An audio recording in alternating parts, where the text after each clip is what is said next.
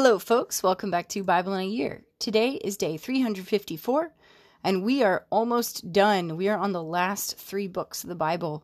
So, the first of that is Revelation. So, we're going to read Revelation chapter 1. The revelation of Jesus Christ, which God gave him to show to his servants what must soon take place. And he made it known by sending his angel to his servant John, who bore witness to the word of God and to the testimony of Jesus Christ even to all that he saw. Blessed is he who reads aloud the words of the prophecy, and blessed are those who hear, and who keep what is written therein, for the time is near. John to the seven churches that are in Asia, grace to you, and peace from him who is, and who was, and who is to come, and from the seven spirits who are before his throne, and from Jesus Christ, the faithful witness, the firstborn of the dead, and the ruler of kings on earth to him who loves us and has freed us from our sins by his blood, and made us a kingdom, priests to his God and Father, to him be glory and dominion for ever and ever. Amen. Behold, he is coming with the clouds, and every eye will see him, every one who pierced him, and all the tribes of the earth will wail on account of him. Even so. Amen. I am the Alpha and the Omega, says the Lord God, who is and who was and who is to come, the Almighty. I, John, your brother, who share with you in Jesus the tribulation and the kingdom and the patient endurance, was on the island called Patmos on account of the word of God and the testimony of Jesus. I was in the Spirit on the Lord's day, and I heard behind me a loud voice like a trumpet, saying, Write what you see in a book, and send it to the seven churches, to Ephesus, and to Smyrna, and Pergamum, and to Thyatira, and to Sardis, and to Philadelphia, and Laodicea. Then I turned to see the voice that was speaking to me, and on turning I saw seven gold lampstands. And in the midst of the lampstands one like a son of man, clothed with a long robe, with a golden girdle round his breast. His hair his head and his hair were white as white wool, white as snow. His eyes were like the flame of fire. His feet were like burnished bronze, refined as in a furnace, and his voice was like the sound of many waters. In his right hand he held seven stars. From his mouth issued a sharp two edged sword, and his face was like the sun shining in full strength. When I saw him, I fell at his feet as though dead, but he laid his right hand upon me, saying, Fear not, I am the first and the last, and the living one. I died, and behold, I am alive for evermore, and I have the keys of death and Hades. Now write what you see, what is and what is to take place hereafter.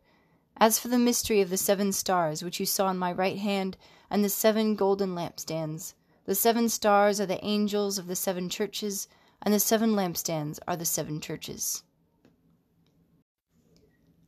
Our next reading is Hebrews chapter 2. Therefore, we must pay the closer attention to what we have heard, lest we drift away from it. For if the message declared by angels was valid, and every transgression or disobedience received a just retribution, how shall we escape if we neglect such a great salvation? It was declared at first by the Lord, and it was attested to us by those who heard him, while God also bore witness by signs and wonders and various miracles, and by gifts of the Holy Spirit distributed according to his own will.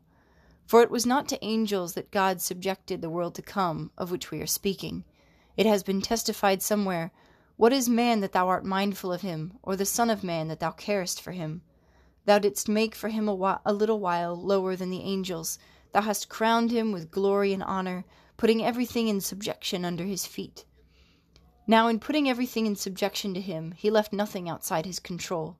As it is, we do not yet see everything in subjection to him, but we see Jesus, who for a little while was made lower than the angels, crowned with glory and honor because of the suffering of death, so that by the grace of God he might taste death for everyone.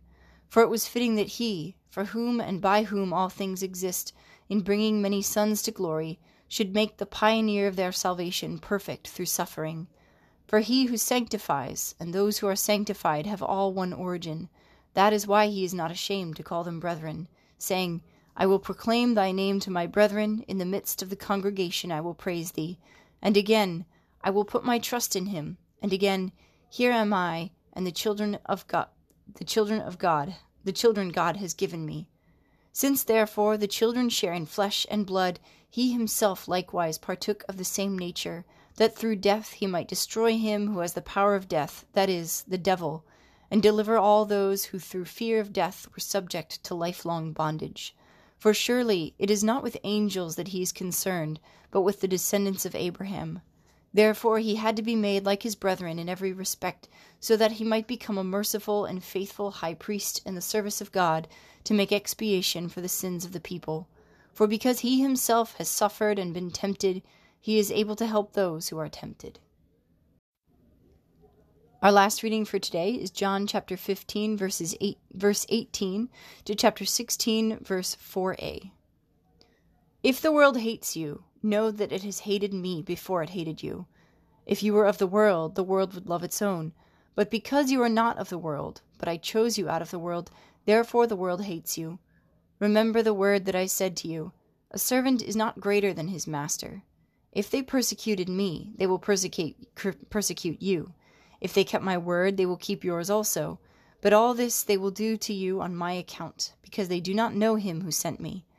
If I had not come and spoken to them, they would not have sinned. But now they have no excuse for their sin. He who hates me hates my Father also. If I had not done among them the works which no one else did, they would not have sin. But now they have seen and hated both me and my Father. It is to fulfill the word that is written in their law they hated me without a cause. But when the Counselor comes, whom I shall send to you from the Father, even the Spirit of truth, who proceeds from the Father, he will bear witness to me. And you also are witnesses, because you have been with me from the beginning. I have said all this to you to keep you from falling away. They will put you out of the synagogues. Indeed, the hour is coming when whoever kills you will think he is offering service to God. And they will do this because they have not known the Father, nor me. But I have said these things to you, that when their hour comes, you may remember what I told you of them. That is everything for today. I hope you have a wonderful day, and I will see you tomorrow. Bye for now.